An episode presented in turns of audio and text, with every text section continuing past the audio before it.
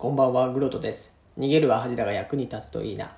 逃げることは恥ずかしいことだと言われがちですが、自分が追い込まれすぎてもいけません。この番組では私、そしてリスナーの皆様の心の逃げ場になるような温かなトークをお届けしていきたいと思っています。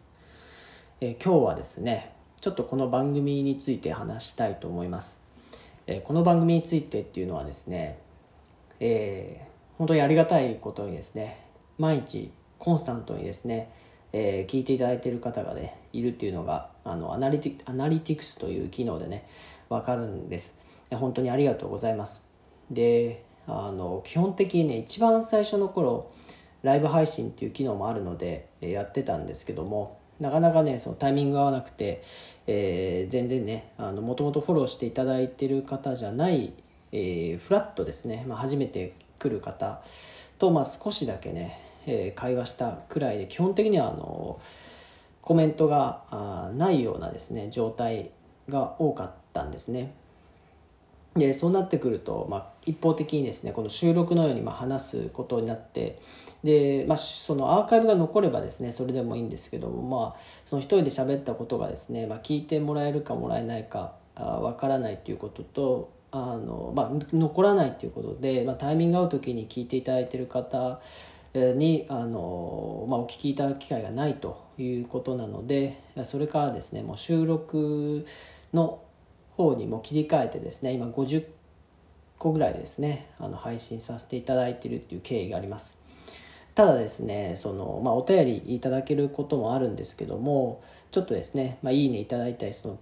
聞いたっていうですねあのアナリティクスの記録は分かるんですけども、えーちょっとですねこれをお聞きになってですね、まあ、どういうふうに皆さんが、ま、思ってらっしゃるかっていうのが、まあ、ライブのコメントのような感じではですねやっぱりわからないなと思っています。なのでもしよかったらですねあのライブがあればうんまあ聞いてあの参加してみたいとかですね、えーちょっと希望を聞いてみたいなということとかいうのは少しちょっと思っています。もう少しねあのなんか皆さんと話しながら、うん、やれるといいなっていうふうに思ってます。えというのはですねあの、まあ、このアプリを知る前ですねもともと私ライブ配信を別のアプリでやってたんですね。えーでずっとですねあの、まあ、今年度の春ですね、まあ、それやってました。で、えーまあ、理由があってですね3ヶ月ぐらいでちょっと卒業していたんですけども今年に入ってからですねちょっと復帰したんですよ、まあ、復帰したって言ってもあのリスナーっていうですね聞く方だけ復帰したんですね。で久々にそれをいろいろ時間を取ってですね見てるとですねやっぱりどの枠もですね話の内容ってあんまりないんですよね。そのやっぱりいろんな人がですね同時にコメントしてくるのとあの、まあ、出たり入ったり、えーまあ、そのリスナーの方の都合でですね、えするのでその挨拶とかあ、まあ、そういったものが大変多くなる。で、まあ、アイテムって言われるその投げ銭のシステムがあるので、まあ、それのお礼とかリアクションみたいなものでですね結構時間が過ぎていって、まあ、間間に雑談をしていくという感じなんです。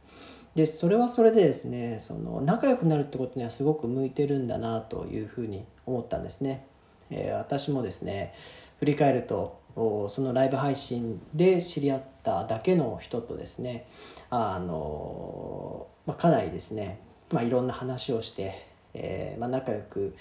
なったなという気がしてですね、まあ、リアルな、まあ、SNS でですねそうやって人とつながったっていうのは実は初めてだったんですね。Twitter とか Instagram ってそんなにあの知ってる人のやつをまあ、見るとか、まあ、有名人のものを見るとか、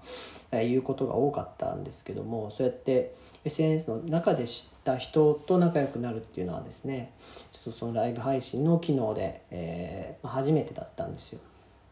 でまあそれはすごい良かったんですけど、まあ、ちょっといろいろ理由があってこっちに移ってきて、えーさまあ、前半で話したように、まあ、ライブ配信の機能というよりかはこうテーマを決めてですね、まあ自分で語るというふうに今してきています。でそれはそれで結構いいことがあってですね自分の考えてることをですねそのリスナーの方のまコメントとかに、えー、よって変えたりとかあの急に配信に入ってきた方へのこう応対挨拶が間に入ってしまうとかっていうことなくですねあの自分の考えてることをまとめて、えー、コンパクトに聞いていただけるっていうのは、まあ、すごい向いているなというふうに思っています。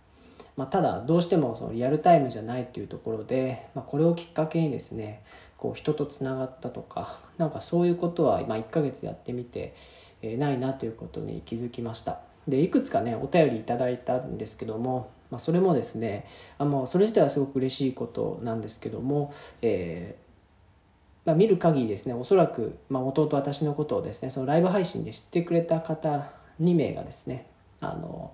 まあ、このライブ配信じゃないや、えー、ラジオトークの機能を使って送ってもらったということと、まあ、あとはですねリアルな知り合いがですねあのこのアプリを通さずに質問を送ってくれたっていうのは2回あったと